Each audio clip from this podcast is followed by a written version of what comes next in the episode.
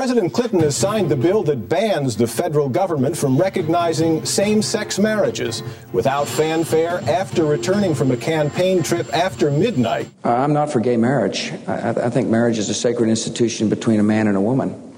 I believe marriage is between a man and a woman. I believe that marriage is not just a bond, but a sacred bond between a man and a woman.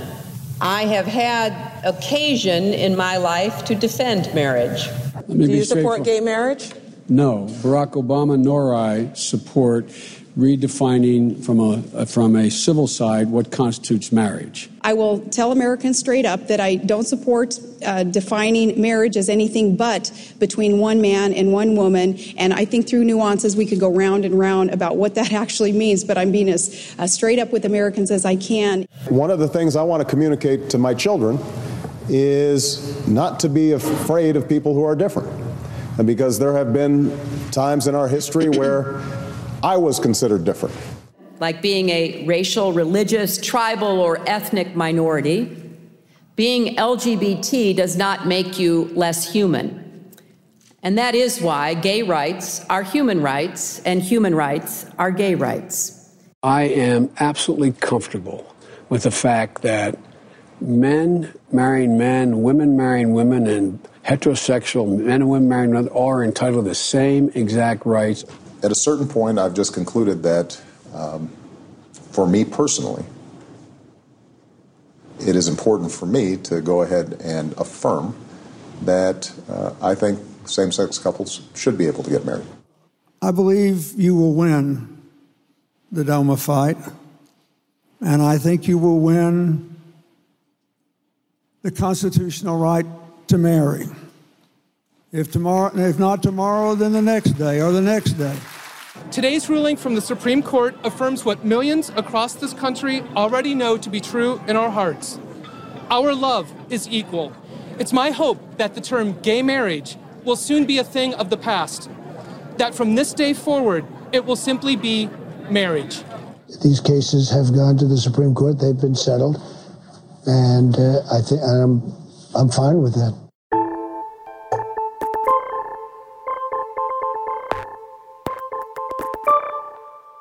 Hello, and welcome to the 538 Politics Podcast. I'm Galen Druke. If that opening montage sounded like a whirlwind, that's because that's what the political fight over same sex marriage sometimes felt like. Over the span of 25 years, the idea went from unimaginable and not seriously considered to settled law. Within about just a decade, it went from one of the most high pitched culture war issues in the country to something that politicians and activists hardly even talk about anymore. The data behind that evolution is striking. At the beginning of the millennium, about two thirds of Americans opposed same sex marriage, and a third supported it. Today, those numbers have exactly flipped. 70% of Americans now support it, with Republicans showing majority support for the first time in Gallup's history just last month. For folks like us who study public opinion and have watched for decades as culture war issues like gun control and abortion have continued to closely divide Americans, the trajectory over the fight over same sex marriage stands out. Why did we see such relatively swift change? Why were politics and public opinion so ultimately malleable? And what can that tell us about today's culture wars? Sasha Issenberg's new book, The Engagement America's Quarter Century Struggle Over Same Sex Marriage, addresses some of those questions, and I've invited him on to today's show to talk about it. Welcome, Sasha. Thanks, Galen, for having me. I'm glad to be here. Sasha is also a national political reporter and the author of three previous books. And of course, I should mention it is also Pride Month, so cheers to those who celebrate. Sasha, you spent about eight years writing this book. And before that, you also wrote extensively about how politicians wage and win campaigns. Would you agree with my framing there? that the debate over same sex marriage stands apart from other social issues in its trajectory. Yeah, you know, and it was one of the things that drew me to the subject. I first had the idea for this 10 years ago in 2011 when I was writing a book called The Victory Lab, which was about the science of political campaigns. And I was spending a lot of time that year talking to pollsters or people who dealt with political attitudes in some form or another. And they would often make a version of the same point to me, which is that they had never seen movement on a single issue like they had seen it, even to that point, on same sex marriage. And nobody had a really good explanation why. And that's something we'll get into here. But eventually the political and legal changes caught up with the shift in public opinion. But it was pretty clear already that one of the things that defined this was at that point you know was four or five percentage points a year moving in favor of same-sex marriage. And then obviously starting in 2012 you get this sort of just rapid acceleration of state laws changing both through the political and the legal processes and and political elites following so let's get right into it. Why did that happen the way that it did? Why did we see public opinion shifting, as you said, four to five points annually? A big part of it is that there's been a huge generational split on this issue in a way that there has not been, as you suggest, on guns or abortion or some other hot button cultural issues. It's been pretty consistent, not just with marriage, but basically any LGBT rights issue going back decades that within subgroups, younger Latinos are more liberal than older Latinos. Young evangelicals are more liberal than older evangelicals uh, across racial, gender, ethnic lines. So one part of it is just like simply churning the population. That at this point, every time somebody turns 18, there's a 85% chance that you have a new pro-gay marriage voter being created, and every time somebody in the United States dies, you have a decent chance that an opponent of same-sex marriage just left the electorate. So that's some part of it other part of it is clearly exposure to people who are gay or lesbian. And that has been consistently, again, not just on marriage, but on other gay rights issues. Often social scientists have measured one of the best predictors of liberal attitudes is basically how people answer some version of the polling question do you have a friend, coworker, or family member who's openly gay or lesbian? Which people have been asking, I think, since the early 1980s. One thing that we think a lot about on this podcast is the chicken or the egg debate over public opinion. To what extent are politicians bound by public opinion and must adhere to it? And then to what extent do they themselves shape public opinion? In the case of same sex marriage, were politicians molding opinion or reacting to it? Almost always reacting to it. And you know, John Zaller's book on public opinion suggests that elite cues are particularly important in places where individual opinion is not that well formed. And one thing about the marriage debate, when gay marriage sort of emerged as a political issue in the 1990s, which is where my book starts, it was sort of easily graspable. I mean, I think there are not many people who are more than a degree or two of separation away from somebody who is married. Marriage is an incredibly familiar concept, like children understand it certainly our understanding of homosexuality has changed. But I think the basic idea of should a man be able to marry a man is not a complex technical question like, you know, how many, what should the residual troop force be in Afghanistan or should the top marginal tax rate be 39 or 36%? Or should we have like $1 billion of infrastructure spending or $4 billion of infrastructure spending where you can imagine elite cues, party cues are really important to people because how the hell would they come up with a position on this? I think it was relatively easy for people to form opinions, and it turns out to be relatively easy for them to change it. And as a result, politicians were not significant drivers of opinion change on this. Yeah, I mean, you mentioned that in part it was familiarity with gay or lesbian people. But, you know, of course, gay and lesbian people have existed forever. So, what was it during this period of time that kind of caused public opinion to change and really outpace politics? One thing that differentiates us as you compare to other social movements or civil rights causes is that individuals control the conditions under which they acknowledge, disclose, announce that they are gay or lesbian, or for that matter, transgender.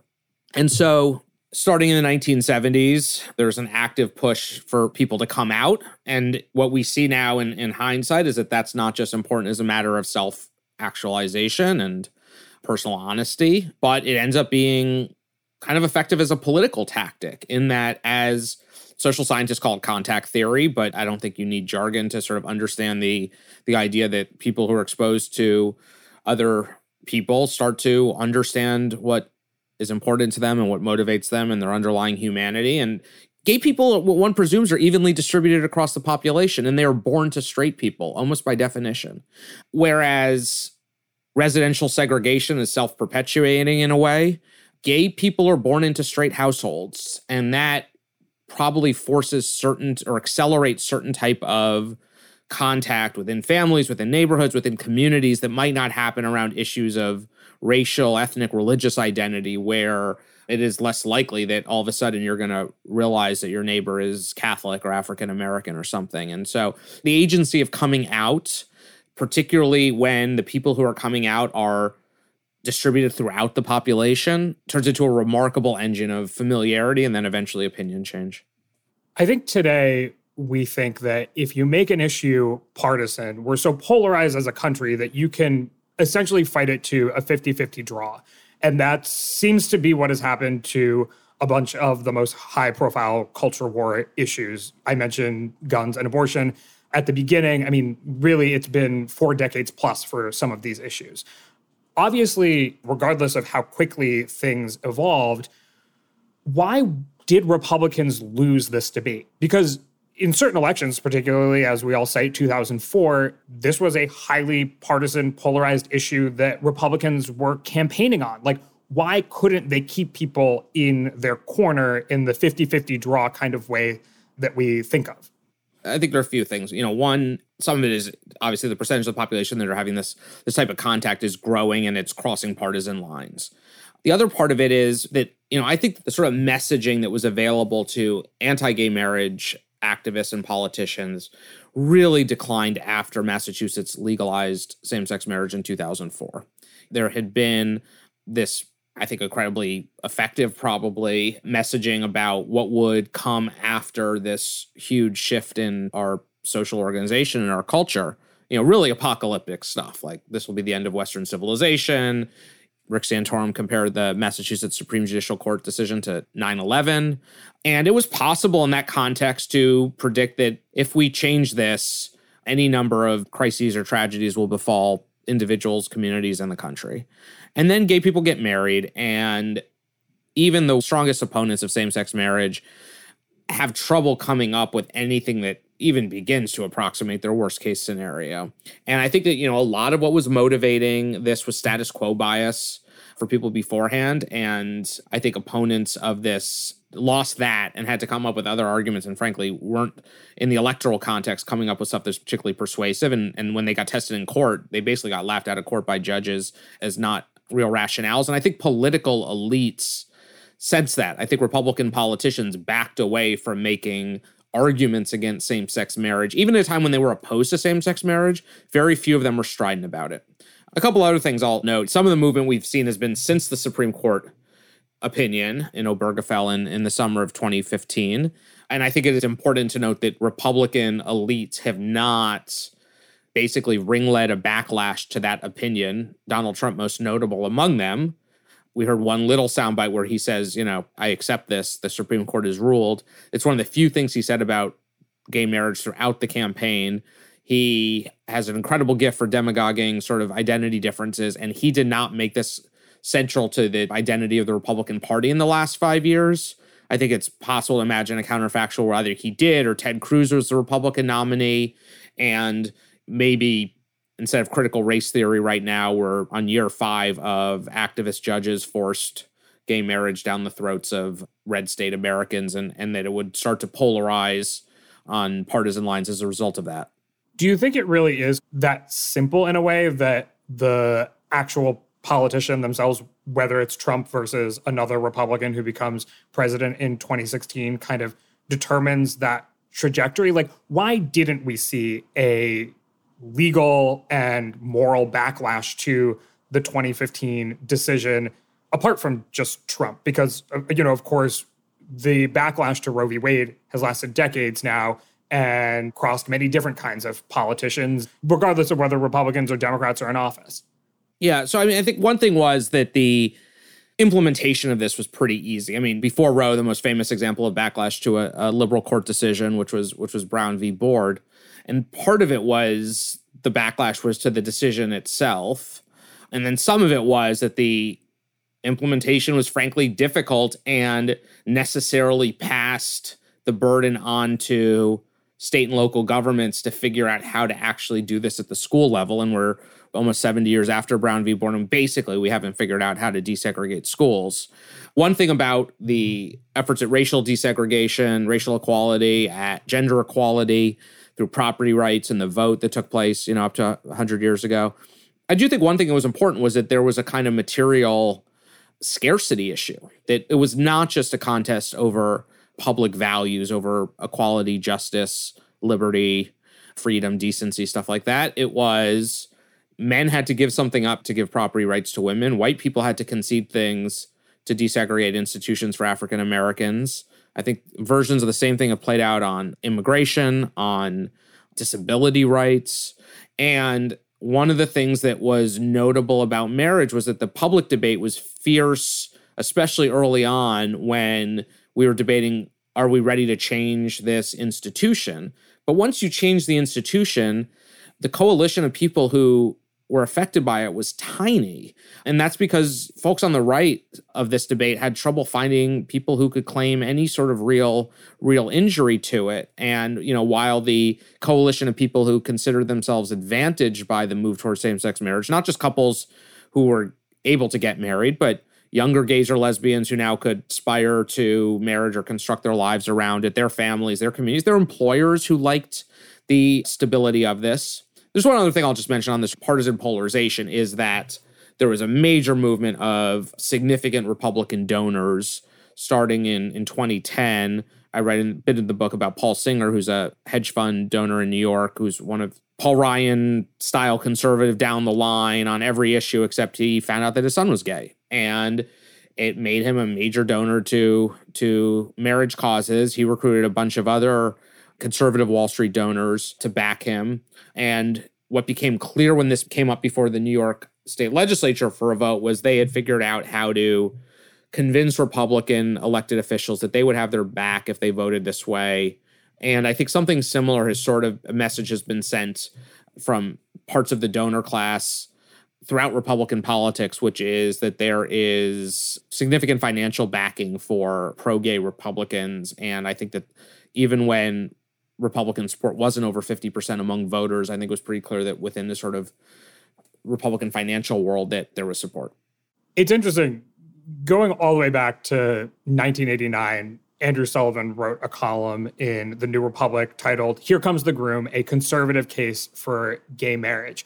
And of course, there is some kind of underlying conservative argument here, which is about traditional family values. Gay people who are seen as certainly outside of society's norms for decades are saying, like, hey, we want to take part in this relatively conservative institution at kind of the same time that liberals are starting to reject the idea, you know, feminist framing around marriage that it subjects women to the patriarchy. Younger people are getting married at lower rates and later, having fewer children. Is there a part of this, I wondered in reading your book, that is really like part of the success comes from this having a conservative appeal to begin with?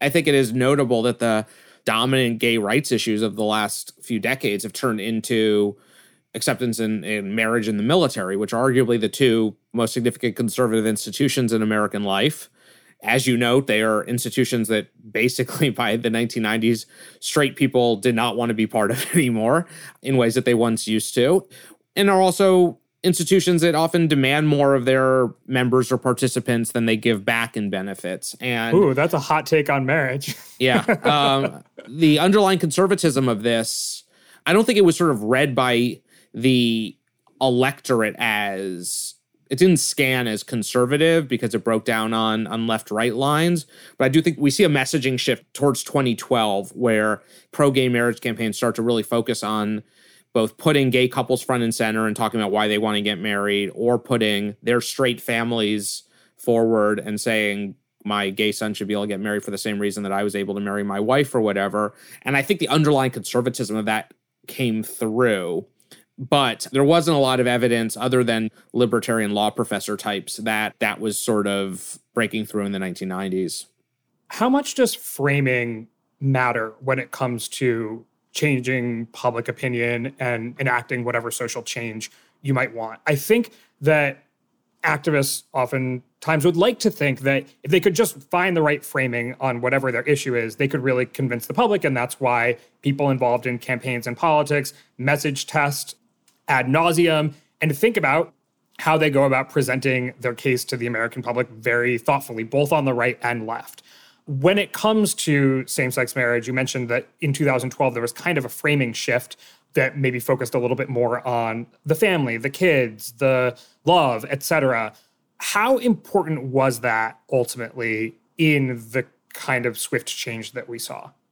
I think we're right to be skeptical of it. And any context that certainly campaign directed message shifts can have any significant effect on public opinion. One of the things that is notable, though, is that the issue itself sort of changes. And part of that shift that happens before 2012 is not just finding new ways to talk about same sex marriage, but is thinking anew about who or identifying who the target audience is for this. And, and one of the things that happens around, you know, there's a big research consortium that's launched in 2009, 2010 to look into all this stuff. And a lot of it alights on what they call the movable middle on this issue. And the rough take on where American public opinion is in 2010 is there's about 40% of the population, maybe a little more, that supports marriage rights at that point. Polling shows basically a third of the population is anti gay in some form or another and, and resistant to most gay rights initiatives. And then there's this third or so in the middle, disproportionately female, disproportionately say they know somebody who's gay or lesbian, and they support civil unions. And this is where I think that to some degree, gay marriage campaigns had been a victim of their own success, which is civil unions were nobody's objective. They get created in Vermont in 2000 when the Vermont Supreme Court rules that the state can't continue to discriminate in the awarding of equal benefits under the Vermont Constitution, but tells the legislature you don't actually have to let gay people marry. You can figure something else out. And they come back with this civil unions, which is, you know, marriage under another name, all the rights and benefits, but presumably not implicating any of the sort of religious moral traditional hackles that would be raised if you were, you know, redefining marriage. And over a decade, that becomes the safe place for every national Democrat. It is where some of those clips we heard at the beginning when we were hearing John Kerry and Hillary Clinton and Barack Obama, it was yes, I think marriage is between a man and a woman, but I think gay couples are entitled to all of the same protections, and that's why I support civil unions but oppose changing the definition of marriage. And that had actually become fairly persuasive. And some of it is that I think Gallup actually did some survey experiments on this where they realized that the question sequencing, this was in the sort of early 2002, 3, 4, somewhere in there, that you get really different results if you ask people if they support marriage before you ask civil unions or vice versa. That really points at the idea that voters saw this as a compromise position and that it was a way to, to find some middle ground between recognizing the needs of same sex couples but not actually messing with marriage. And so as these campaigns approach 2012, the target audience is not people who are opposed to recognizing gay couples. It is people who've been persuaded that gay and lesbian couples are entitled to hospital visitation and shouldn't be treated differently when they file their taxes and should be able to receive social security survivor benefits whatever it is but have been convinced i think probably in this case by elites that they could get those benefits without having to deal with the marriage question. And so a lot of the messaging from the pro gay marriage side in 2012 is focused on this group and is not trying to convince them that gay couples deserve the recognition, but that civil unions are insufficient.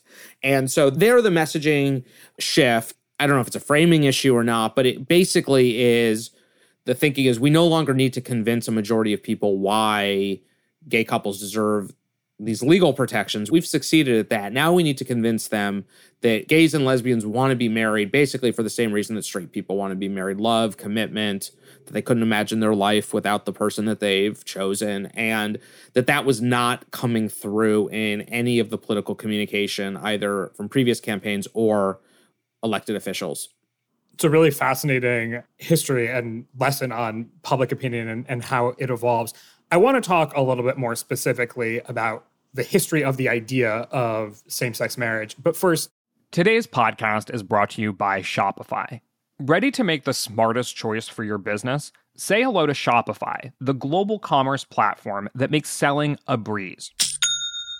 Whether you're starting your online shop, opening your first physical store, or hitting a million orders, Shopify is your growth partner. Sell everywhere with Shopify's all in one e commerce platform and in person POS system. Turn browsers into buyers with Shopify's best converting checkout 36% better than other platforms. Effortlessly sell more with Shopify Magic, your AI powered all star. Did you know Shopify powers 10% of all e commerce in the US and supports global brands like Allbirds, Rothy's, and Brooklinen? Join millions of successful entrepreneurs across 175 countries backed by Shopify's extensive support and help resources. Because businesses that grow, grow with Shopify. Start your success story today. Sign up for a $1 per month trial period at shopify.com slash 538. That's the numbers, not the letters. Shopify.com slash 538. Hey, I'm Andy Mitchell, a New York Times bestselling author. And I'm Sabrina Kohlberg, a morning television producer. We're moms of toddlers and best friends of 20 years. And we both love to talk about being parents, yes, but also pop culture. So we're combining our two interests by talking to celebrities, writers, and fellow scholars of TV and movies. Cinema, really. About what we all can learn from the fictional moms we love to watch. From ABC Audio and Good Morning America, Pop Culture Moms is out now wherever you listen to podcasts. We've covered some of the public opinion shifts. A lot of what you cover in your book is a very detailed history of how the idea of same sex marriage came to be, why it became the political hot button issue that it did, and a lot of the history, the different organizations, the politicians, et cetera, the judges, lawyers behind how it ultimately became the law of the land in 2015. So let's go back to the very beginning here. And it seems obvious today, but in a world without same sex marriage, someone has to come up with the idea. What's that story? So, this had been in the early days of what we would now call gay rights activism in the 1950s and 60s. This had been floated on sort of the realm of a thought experiment. What would a world in which gay people can marry look like? You know, we're talking pre Stonewall, pre any legal recognition where homosexuality is still criminalized in just about every state.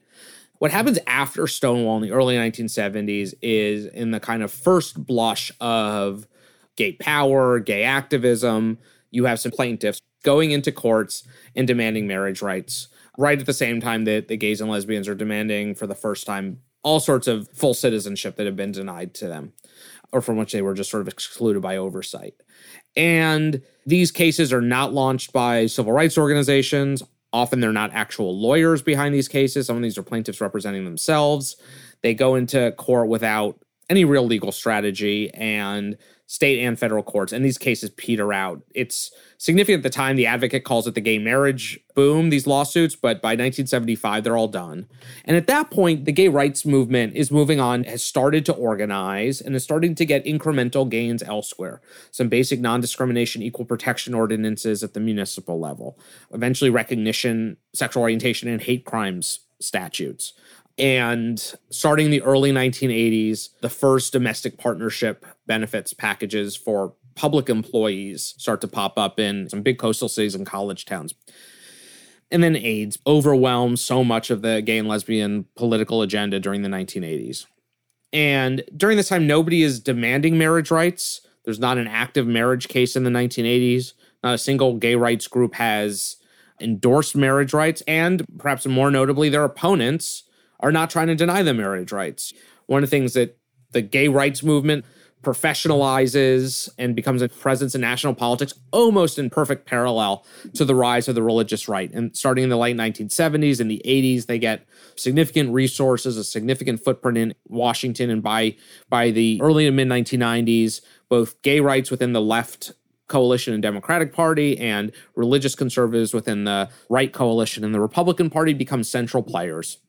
And yet, throughout that time, religious conservatives are trying to stop gays and lesbians from becoming teachers, from adopting children. They are not trying to stop gays and lesbians from marrying. And so the story I tell starts in 1990, and it's basically a, a freak of local, very local politics in Hawaii that turns this into a real political issue that the United States has to contend with. You talk about all of these different issues, ranging from at the very beginning, anti sodomy laws and things like that, to adoption, workplace discrimination. There's also trans rights. How did everyone ultimately become focused on the marriage question, both opponents and proponents? Yeah, I mean, the short answer is that opponents made everybody, including ultimately gay marriage supporters, focused on this. I told the story of, of this case in Hawaii that has this sort of parochial, petty, highly personal origin. Starts with a PR stunt by a local activist in 1990 who's operating without the backing of any gay rights group. The state ACLU wants nothing to do with him. And he gets his accident, you know, sort of totally unexpected victory at the Hawaii Supreme Court in, in 1993. This case where six couples sued the state, and for the first time, first court on earth to recognize that the fundamental right to marriage could extend to same sex couples. And it takes a while for folks on the mainland to recognize this. It's kind of astounding because like this is 1993 there's like phones and fax machines. Hawaii's not really that far but i think if this decision had been in any one of the lower 48 states its import would have been noticed more quickly. Also important to note that there wasn't really much of an evangelical political community in hawaii. So it takes a while i think for people on the mainland to fully appreciate the gravity of this. And the church of jesus christ of latter day saints is the first mainland institution to take stock of this Hawaii Supreme Court decision and recognize that this thing's going to return to trial court and they are one trial court judge in Hawaii away from gay couples there being able to marry. And then the problem from the perspective of the LDS churches, what happens if a couple from Utah goes to Hawaii, gets married, comes back to Utah and demands that they be treated as married here. And the first thing that the LDS Church does is draft a piece of legislation through a law professor at BYU who does a lot of the legal work for the church. Uh, that gets passed by the Utah state legislature that says that Utah won't recognize anything besides a man and a woman marriage. But then the Church of Latter day Saints basically decides that they need to get involved in the political process in Hawaii to try to derail the legal process. And they set up a front group in coordination with the local Catholic archdiocese and Hawaii in 1998 passes a constitutional amendment. It's the first year that states have passed constitutional amendments to ban same sex marriage, and it effectively takes us out of the hands of the judiciary there. After the Mormon church gets involved, eventually evangelical and fundamentalists, Protestant activists sort of take note of this issue too. And they start pushing it initially within the 1996 Republican primary field circulating a resolution that they want all the candidates to sign saying that they will work to fight marriage at the national level. And that is basically what leads to the Defense of Marriage Act, which is this bill. We heard, I think the first clip on the show was the bill being signed into law. And the crucial provision of that was that under federal law, marriage would only be recognized as, as a man and a woman, and nothing that happened in Hawaii could affect federal law. And that whole process the gay rights movement is somewhere between totally uninvested, uninterested in marriage as an issue, and actually divided on ideological and strategic lines. But by 1996, it's clear that their opponents are going to focus on denying gay couples the right to marry at the state level, at the federal level, through the courts, through the political process. And it unifies what had been a fractured gay rights movement on this question. And begins to enjoin the sort of entirety of the the gay political and legal infrastructure in the country and supporting gay marriage. Why had gay and lesbian activists been divided over this question of whether to pursue same-sex marriage as a goal? So some of it was a sort of strategic question, which is it seemed like too much and too far to have as a policy demand at a time when gays and lesbians were starting to get incremental gains elsewhere, including on family recognition. So gains on areas like domestic partnership. And there was some sense that this would derail those efforts and, and not yield any results. I think the more interesting thing is that there were sort of two interrelated ideological critiques within the gay rights movement, especially during the 1980s.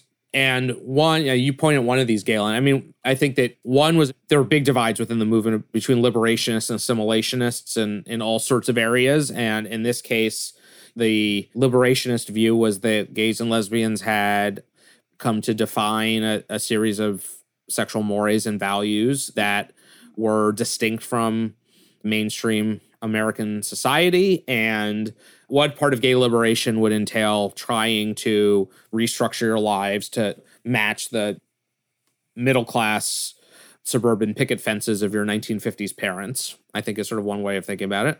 And then the other ideological critique, which was voiced almost exclusively by women, to the extent that there was gay and lesbian family law in the 1980s, it was a field for women. It was lesbian lawyers representing female clients who overwhelmingly were were women who had been in heterosexual marriages and had children, came out of the closet, got divorced, and had trouble winning access to their own biological children. And the lawyers who served them had you know, gone to college and law school in the 60s and 70s, had been shaped by the thinking of second wave feminism to view, as, as you said, you know, marriage as this institution that had been basically designed to subjugate women. And they said, why should the goal of, of gay and lesbian family law be to win acceptance into this patriarchal heteronormative institution? And instead, they sort of declared that the policy objective should be what they called multiple families the idea that under the law, instead of having a bunch of rights and benefits that are available only to married couples, they should be available to sort of a broad spectrum of familial arrangements, partnerships of any gender combination, but also single parents, stuff like co parent adoptions, multifamily households, communal living, unmarried partnerships, the whole range of them. And so those factions basically disappeared within the movement once gay rights opponents decided to make marriage their top issue. To what extent is there a kind of philosophical debate over the goals of LGBT activists today? I think that they are not so much ideological differences within the core of the coalition, but questions about the kind of nature of the coalition itself. You know, I mean, gays and lesbians were a coalition to start with, and they had some very different issue concerns. One thing I mentioned, you know, women were having the problem of having had had children in heterosexual marriages and then often needing to go and adopt their own children to try to get them in court. Gay men did not have the problem of having accidentally born children, for example. And there were a lot of issues on which gays and lesbians, non discrimination, equal protection stuff, obviously total lockstep. But on a bunch of issues, I don't think there's a woman in the United States who contracted HIV or AIDS through sex until 1989 or so. And so there were very, just very different concerns from the beginning. And I think as trans issues have risen on the agenda, I think the question about the extent to which a coalition of sexual minorities has enough in common to hold together, there's definitely a feeling within certain parts of the movement that now that cis gays and lesbians have won their marriage rights that like they're done and they've left behind trans folks. And there's definitely something to be said for the fact that the success of the marriage movement, definitely in legal terms, did not do much for trans people. To be fair, there were a lot of transgender people who were able to marry the person they loved even when same sex marriage was illegal in their state. But part of it is the way that the Supreme Court decision in Obergefell was written, which is that Anthony Kennedy treated it as a marriage opinion, basically, and did not treat it as a civil rights opinion. And so it was, you know, in ways, some beautiful prose about what marriage means, but it did not really engage with what the Constitution owes sexual minorities in terms of equal protection. And that meant that there was the possibility that winning the Obergefell case could be a broader victory for gays and lesbians in areas outside of marriage and also for transgender folks as well. It wasn't that. And so I think the real question is are these organizations, Human Rights Campaign, most prominent among them, that were founded in the 1980s primarily by gays and lesbians? To advocate for the concerns of gays and lesbians, came to include transgender concerns.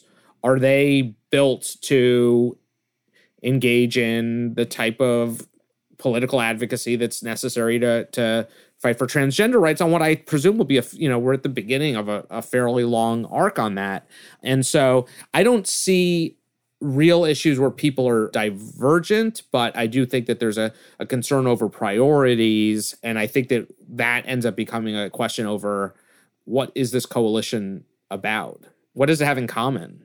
Yeah. I mean, you mentioned how culture war issues are perhaps shifting to trans people and other questions as well. Questions like critical race theory, the 1619 Project, whether or not people wear face masks, right? There are all different kinds of culture war issues today, in addition to abortion and guns and some of the longtime ones. As the culture war moves on, what kind of lessons do you think we can learn from the fight over same sex marriage, are they applicable to some of these other questions. It seems like uh, from the beginning we've talked like not necessarily applicable to gun control and abortion. Is same-sex marriage sui generis or will people who argue for social change in American life see these kinds of swift changes in other things? I think there are some sort of discrete lessons about how to do politics that are useful.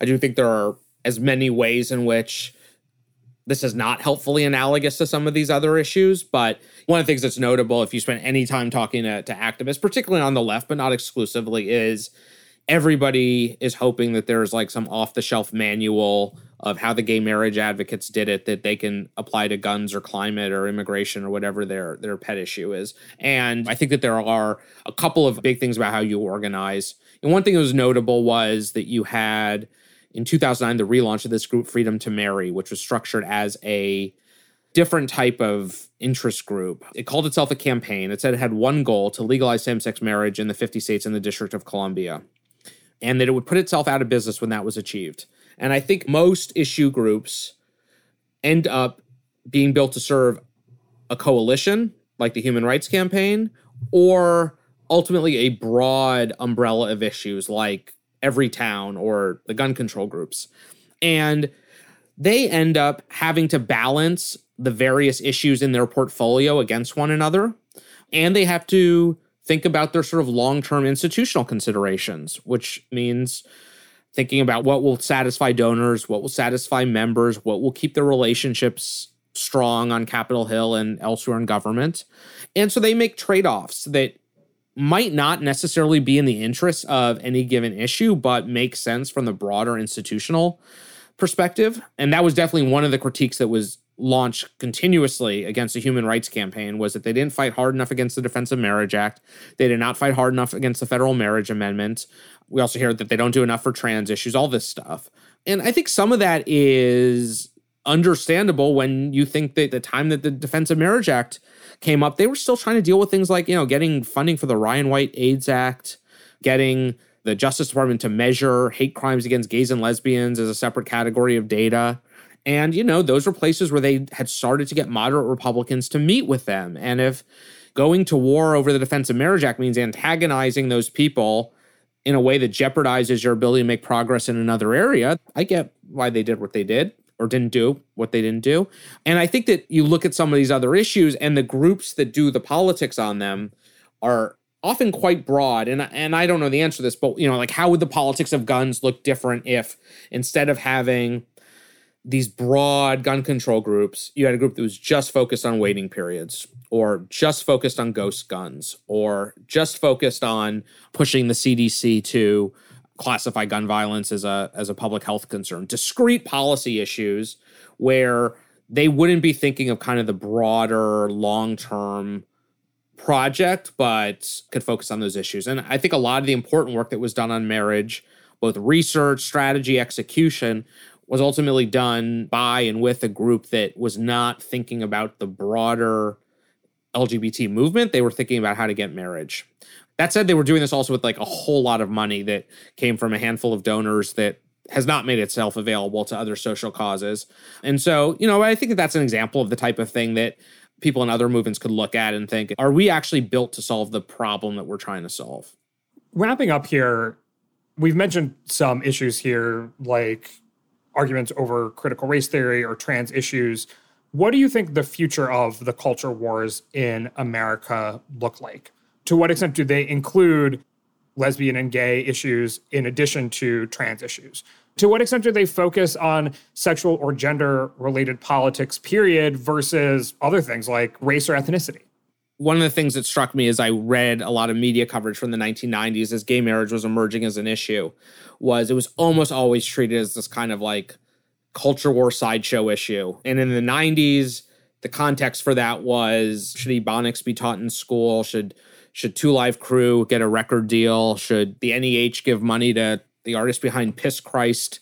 And should men be able to marry men? Like it was the sort of treated like a Dr. Seuss level culture war skirmish, not like we're at the beginning of should we desegregate our schools? Should women get the vote type level question? And all those other things went away. Like we stopped talking about whether school districts should teach ebonics after like a month because it actually like wasn't a real issue.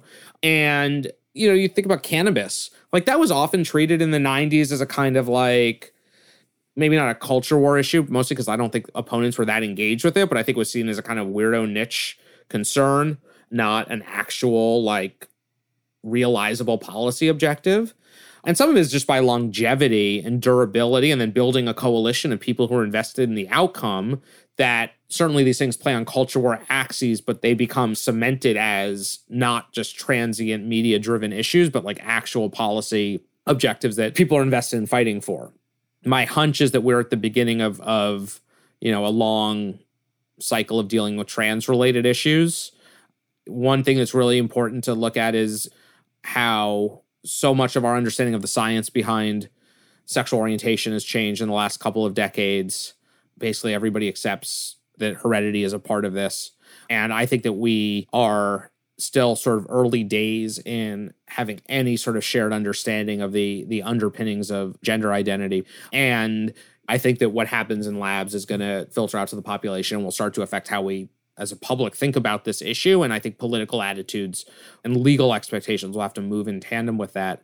I think it's reasonable to expect that there are sex and gender related issues. One of the ways in which the sort of discrete questions around transgender rights are playing out is because we created a lot of single gender institutions a generation, two generations ago, out of a desire to accommodate the unique needs of girls and women in sports and education. And now we're having to reconcile the impulses behind those with the goal of inclusivity based on on gender identity. And that's not always easy or straightforward how you do that equitably and smoothly. And so I don't think this is going away, but I do think it is telling that or interesting that the Republican Party in the last few years, there's been a move towards trans issues, but by and large, it seems like this party is far more invested in divides along race, ethnicity, maybe religion than along matters of sexual politics. All right. Well, let's leave it there. Thank you, Sasha. Thank you, Galen. Sasha Issenberg is the author of the new book, The Engagement America's Quarter Century Struggle Over Same Sex Marriage. My name is Galen Druke. Tony Chow is in the virtual control room. Claire Bidigare Curtis is on audio editing, and Emma Riley is our intern. You can get in touch by emailing us at podcasts at 538.com. You can also, of course, tweet at us with any questions or comments. If you're a fan of the show, leave us a rating or a review in the Apple Podcast Store or tell someone about us. Thanks for listening, and we will see you soon.